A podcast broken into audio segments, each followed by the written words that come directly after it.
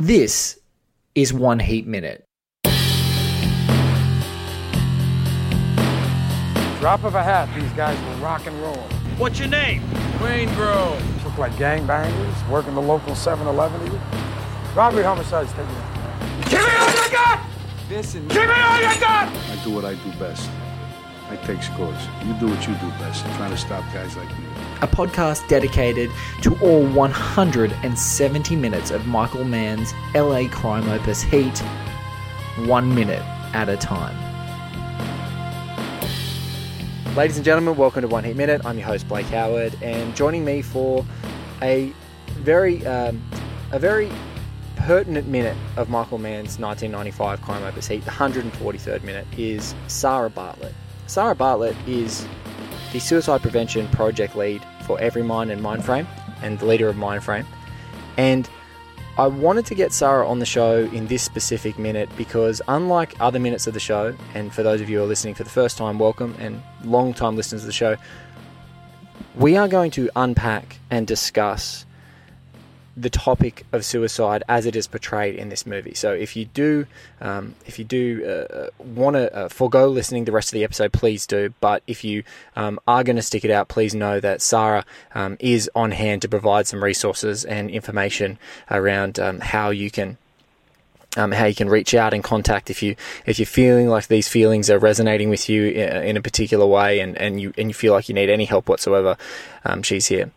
So, just before we kick off the whole episode proper, um, this is not going to be a regular episode of One Heat Minute. I thought that with you know 24 years um, of of hindsight, essentially, um, of us being able to reflect uh, on this movie, uh, it was a great opportunity to get an expert in around suicide prevention to talk about portrayals of suicide uh, in in Heat in this movie, um, and just in general, and, and some of our more uh, uh, you know refined and sophisticated um, uh, ways that we approach uh, suicide portrayal in cinema and, and some of the problematic um, portrayals that can happen and uh, you know the luxury of hindsight in that so I just want to say a very extend a very warm welcome um, to you know one of one of one of the key one of the key experts, one of the um, uh, uh, rare experts in the field. We've had an Australian federal police detective, and now we've got an official suicide prevention project lead on the show. Sara Bartlett, welcome very much to One Heat Minute. Thank you, Blake. Thanks for having me on the podcast today. Uh, okay, guys, we're going to dive into a conversation with Sara, but you guys are going to listen along to the minute just now, as we do every time on the show, and then we're going to come back and talk about it.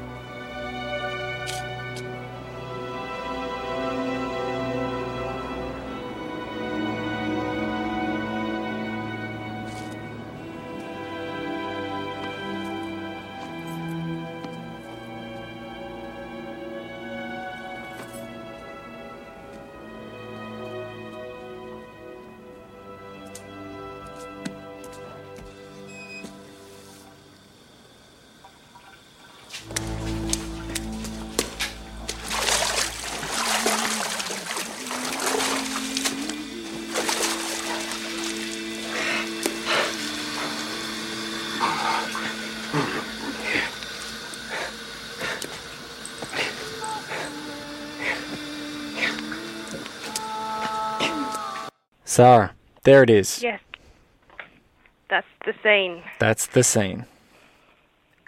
So, could you? Uh, I, I might let you start. This is a bit of a strange request coming from a guy doing a podcast about a 24 year old American film um, that reached out to you to discuss this. Um, could you, you know, maybe tell us a little bit about Everymind, and then we can start discussing the scene at hand. I think that might might might help folks who are listening along on the show. Sure. Um, so Everymind is a leading national institute dedicated to the prevention of mental ill health and suicide. Um, we're based up in Newcastle, um, but we operate nationally. Um, so working right across Australia with a wide range of um, sectors to help support the prevention of suicide. Um, so Everymind's program Mindframe, um, which is obviously uh, the project program that I'm leading, um, has a real role to play in suicide prevention. Uh, Mindframe's funded by the Department of Health um, and supports safe media reporting and portrayal and communication about suicide, mental ill health, and most recently, alcohol and other drugs. Um, so I would say before we get into um, you know talking more about the scene um, and in particular um, portrayed in the film, I would say um, that obviously suicide is in in real life is a very complex issue. Um, it's highly unlikely to be the outcome of one single cause or factor. Um, and it's a very prominent public health issue. So, in Australia, we um, each year we work with the Australian Bureau of Statistics around the causes of death data, which includes suicide data, and so we've got statistics around um, the data rates across um, across Australia. So if I can just touch on this briefly to provide a bit of a context for our listeners. Please do. Over a five-year period from 2013 to 2017, um, the average number of suicide deaths per year in Australia was 2,918.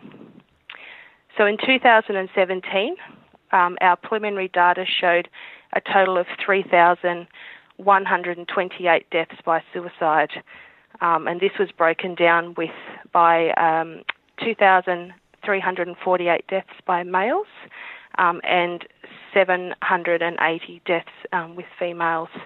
So this equates to an average of 8.5 deaths by suicide in Australia each day. Wow. So it is it is a very significant issue. It's extremely complex, um, and there's some really strong evidence, I guess, to support um, the approach that we take to communicating about suicide to ensure that we don't um, impact vulnerable uh, viewers or um, audiences. Um, and that's part of the work that Mindframe um, undertakes across across Australia.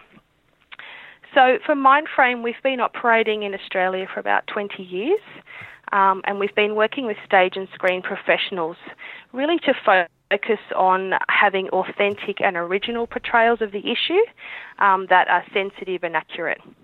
So not perpetuating myths or stereotypes Yes. or um, or false um, understandings of the issue. We're really about educating um, our Australian audiences um, to be able to understand the complexity of suicide and also to support themselves and those around them that might be um, having a difficult time and maybe needing to reach out for some support.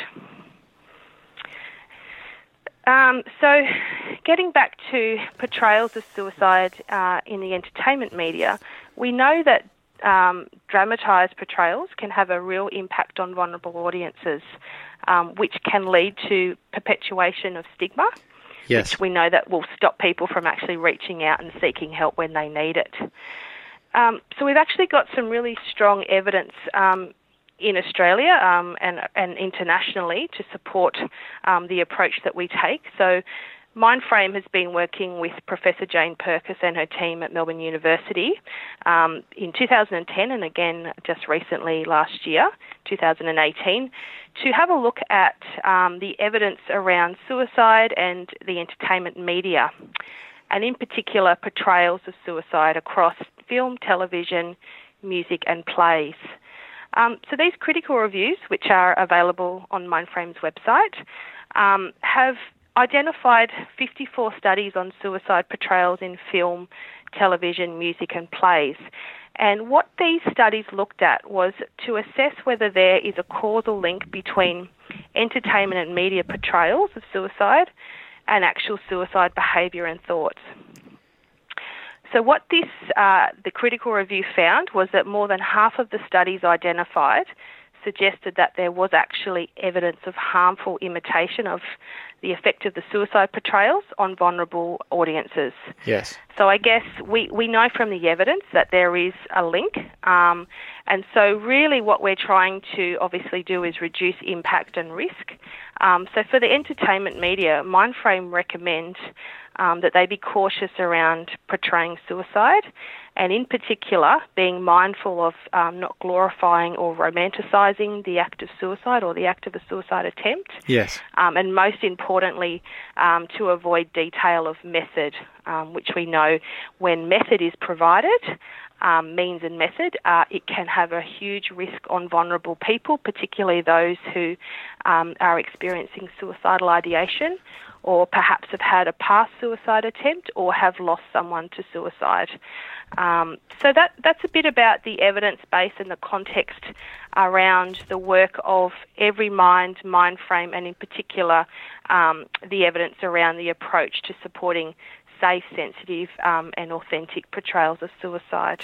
And we saw just just to bring it to a completely different um, uh, text at the moment. We saw, you know, and I think this is where my preliminary awareness of uh, things like Mindframe came up was um, the recent Netflix series um, in the last mm. couple of years, Thirteen Reasons Why. So that was a a text that was highly criticized at the time because of a lack of sensitivity and things like that. And I think you know I was potentially led down the path of people such as yourself, Sara, um, you know, looking into that, and then and then most recently, obviously, uh, with um, A Star Is Born, the most recent A Star Is Born mm. with um, uh, Lady Gaga and Bradley Cooper, um, and and and some really interesting uh, pieces and discussions around sort of, uh, particularly in our region, you know, New Zealand's approach to um, more specific warnings and guidelines, and and discussions across, you know, English uh, language countries like Australia and America and the UK around, you know, what what is what our responsibility is um, based on the studies that you were discussing um, around you know if if a film is to portray it you know how do we warn people how do we be safe and and, and mm. very much to your point around you know um, method and means um, being very sort of careful um, on those sorts of things. And it, it, it, goes back as when you were talking, it's really interesting. I'm like, what's the most you know glorifying uh, uh, scene in plays? I hadn't thought about it. It's like Romeo and Juliet. Talk about the quintessential. Talk about the quintessential. Yep. Uh, you you said that, and I hadn't. It did not even register in my mind. I'm like, that is the most glorified uh, act uh, of love. You know, love as expression of suicide. I think in, in the history of literature, perhaps. I'm sorry to laugh about it, but I just it hadn't even triggered no. to me until this moment.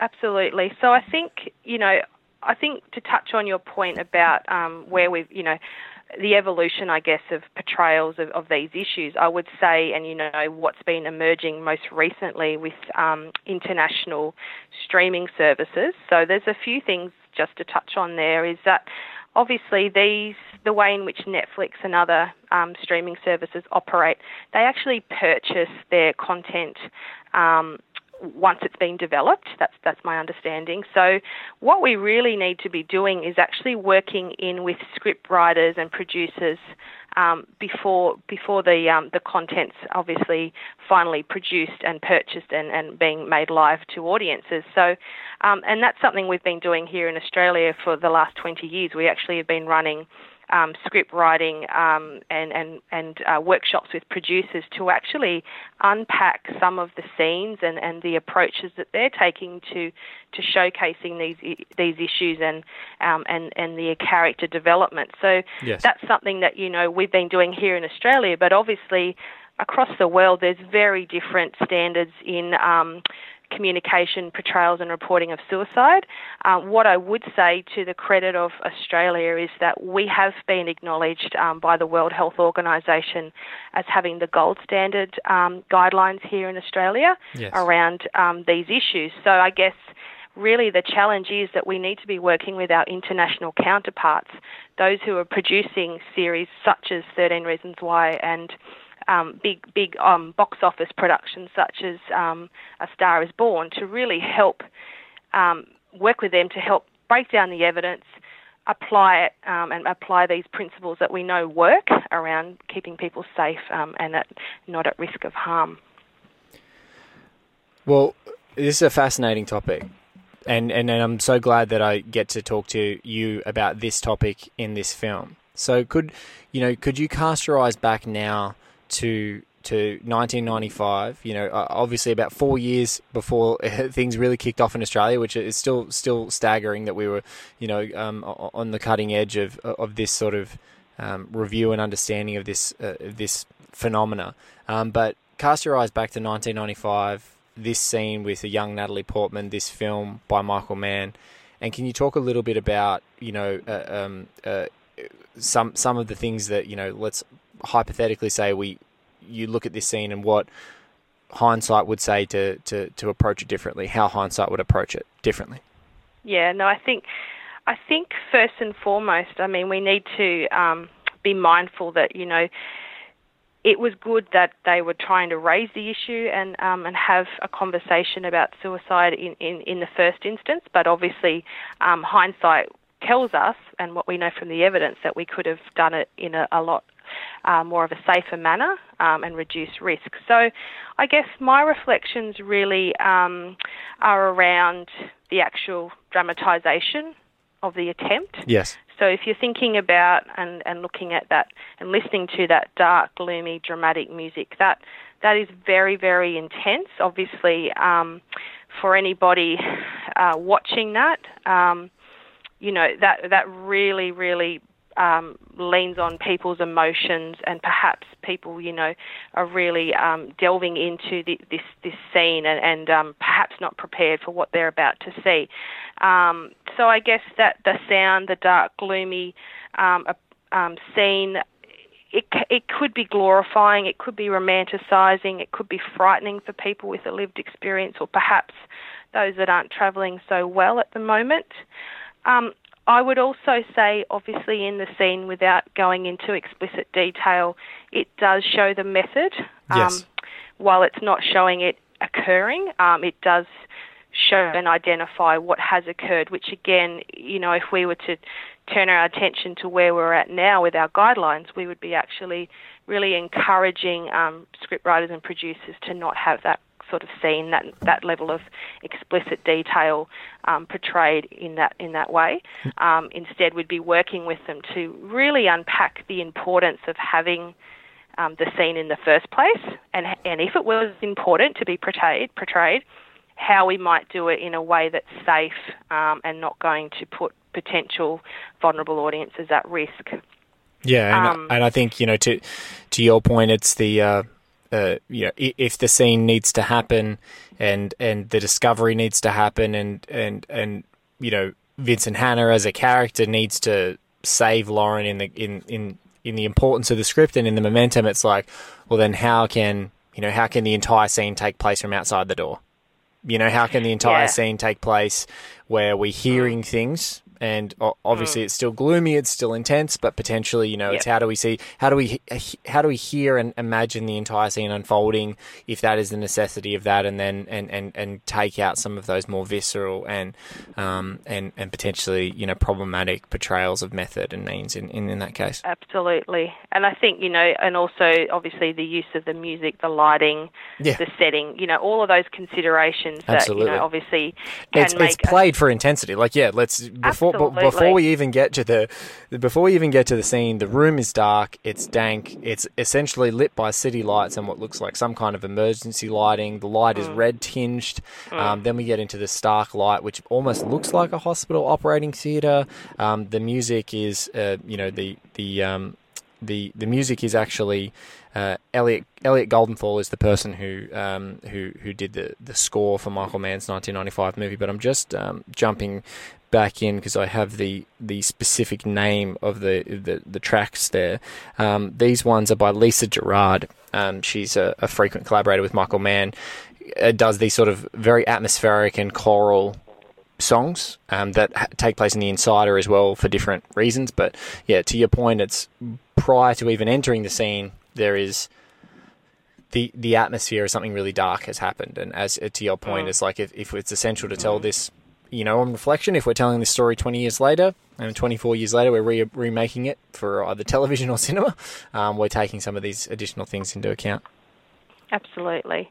Um, and I think, you know, uh, I think outside of this scene, you know, if you reflect on the movie more broadly, um, you know, is it an accurate portrayal of, of people's experience of suicide? Is it an accurate portrayal of the family's emotions? We don't know. It's a very, um, suicide is a very unique, highly complex experience. Um, so I guess the other thing is that we need to be mindful about portrayals that might perpetuate people's myths or misunderstandings about the act of suicide and its impact. So I guess Yes. um, you know that that's part of the reason why we really encourage um, scriptwriters and producers to engage with us, and most importantly, engage with the experts that that really have a better understanding of, of suicide. I'm talking about clinicians or those that you know are experts in particular fields such as youth suicide, um, to really help unpack some of those particular um, aspects that are you know. Um, particular to a type of age group or um, you know experience. So I guess it's a very simplistic scene. Um, it's very dark and gloomy. Um, and I guess the other point to make is that, um, on the whole, you know, there's there's a lack of um, support for viewers. So obviously, in um, in 2019, we now have a a real presence of content warnings so people Yes. know what they're in for. They know they can make a, a choice whether or not to engage with content, whereas obviously back in 1995. This is just getting slapped slapped with an M rating Yeah. in Australia, um, which I believe right. is in, um, uh, which might be PG thirteen in the United States. I think is the essential equivalent. But yep, so uh, as long as Mm. You're above, you're, you're not getting any explicit warnings of content until it's a slightly higher rating. Mm. Um, you know, you, you make an interesting point there around clinicians and, um, you know, the entire character arc because, like you said, it's a deeply complex issue. So if we're Yep. framing a character, um, if we're framing a character throughout the picture, who a young a young woman who you know is portrayed to have sort of deep anxiety and is you know feeling a sense of abandonment, even outside of the essential you know this essential scene it's it's it's perhaps then you know if if you know that the end game potentially is going to be this this portrayal it's like maybe maybe fact checking and and pressure testing every element of that leading up to it you know what what are we what stereotypes are we portraying around her character how she's feeling the different things that are occurring on in her life and then making this the the conclusion if we like of this character Yeah. you know um, Yeah. uh, and fact checking some of those other things. So, like you said, it's not just not just the portrayal of the act. It's actually the lead up, and then you got you, you know you, your work with Mindframe and scriptwriters is like does it, if it is essential, um, what else? Are you, how else are you contextualizing that this was the outcome? Absolutely. Um, so I guess you know there's quite a few things that we can do to make sure that it's you know authentic and accurate, and, and um, yeah, really working with um, scriptwriters in a way so that they can understand the risk factors. Um, and, and, and that involves, as, as we were talking before, bringing in appropriate experts, and that's something Mindframe does here in Australia because we're connected with everybody working in the suicide prevention sector. So I guess if we, if hindsight was to come into play and we had an opportunity to remake this film, um, we'd be really looking to bring in um, the key youth support um, agencies across Australia. So Kids Helpline, Headspace, Reach Out, that have clinicians that really understand and can speak to the complexities of suicide attempts, self harm for young people, and help actually inform these portrayals to make sure that they're safe. Um, but obviously, I guess going back to my point earlier is that we probably, you know, if it was something to be produced here in Australia, we wouldn't have a scene such as what was portrayed in Heat. Yeah, yeah, it's a it's a completely different. Um, and, and you can sort of, from a pure narrative and shock perspective, you know, it's a completely shocking scene. It's made for that, but I guess you know, with with with 25 years worth of hindsight and a little bit more developed understanding of the impacts, it's like, you know, can you have as a, as an effective scene portraying this um, that that completely doesn't show that is um, less explicit? Obviously, yeah. So, like, I think in in films even around this time, you know, uh, to to talk so, completely off topic is like. Uh, Quentin Tarantino was sort of lauded as an a, as a director for Reservoir Dogs for portraying a really horrendous act of violence that happens off screen, and he forces you to imagine it. You know, a few years earlier, and so in in this scene, if you do have to have it again, taking that away from the viewer. Look, Sara, I think um uh, I think I think that's you know th- this has been a great conversation for me, and it's a it's a very interesting topic of conversation for all the. I know there's a stack of writers and writers around uh, who who who write about cinema, culture writers who listen to the show, um, and and definitely who people who are emerging script writers. You know, this is something if you're in Australia or you're around, you know, make it part of your research um, uh, to to sort of engage with these uh, these these teams, these these companies, these uh, these services like Mindframe. To you know, to if if if you feel like you have to have it, it's a great collaborative approach to to get these guys on board. Sara, do you want to just uh, give a shout out for folks? anyone who is having any troubles, I'd really like to use this moment in time with Sara to sort of shout out some of the resources that are out there. Yes, thanks, thanks, um, Blake, um, and thank you to everyone for listening in. If you are um, distressed by any of the conversation that we've just had, or if any of the issues resonate with you, um, please reach out for support. So you've got Lifeline on 13 11 14. Um, for any young people listening in, um, please reach out if, if you want to to Headspace, um, 1 800 650 8900, or you can go to the Headspace website. Um, and I guess I just wanted to close by saying thank you, Blake, to having me on the show. Um, and um, yeah, as, as you said before, um, Mindframe's here for anybody producing um, content or wants to have a conversation about, you know, safe um, media portrayals of, of suicide and mental ill health. Please reach out. Thank you. Thank you, Sara. Look, guys, um, huge thank you again. I just want to say a huge thank you to Sara Bartlett from Mindframe um, and, and Everymind. Uh, it's been an honour to have you on the show, and uh, and I think that um, one of the one of the things that I can take pride in in this show is that you know we're, we're reflecting on a piece of art, um, but I think we you know the, the benefit that we have is you know 25 years worth of more sophisticated approaches to to content to be able to have these conversations. So I'm you know really deeply honoured that you uh, agreed to be part of the show. So thank you, folks. Thank you for listening. Um, I will make sure that in our One Heat Minute website, um, when I put this up, I'll, I'll, post some links and some contact details um, for for Sara and for those other uh, places she spoke about, Lifeline and Headspace, um, uh, for for anyone who needs any assistance uh, in that regard. Um, I just want to say. Uh, thank you, Garth Franklin, for our web design. Paul Davies for our theme. Thank you again, Sara, and uh, and uh, um, we'll catch you another episode of One Heat Minute just around the corner.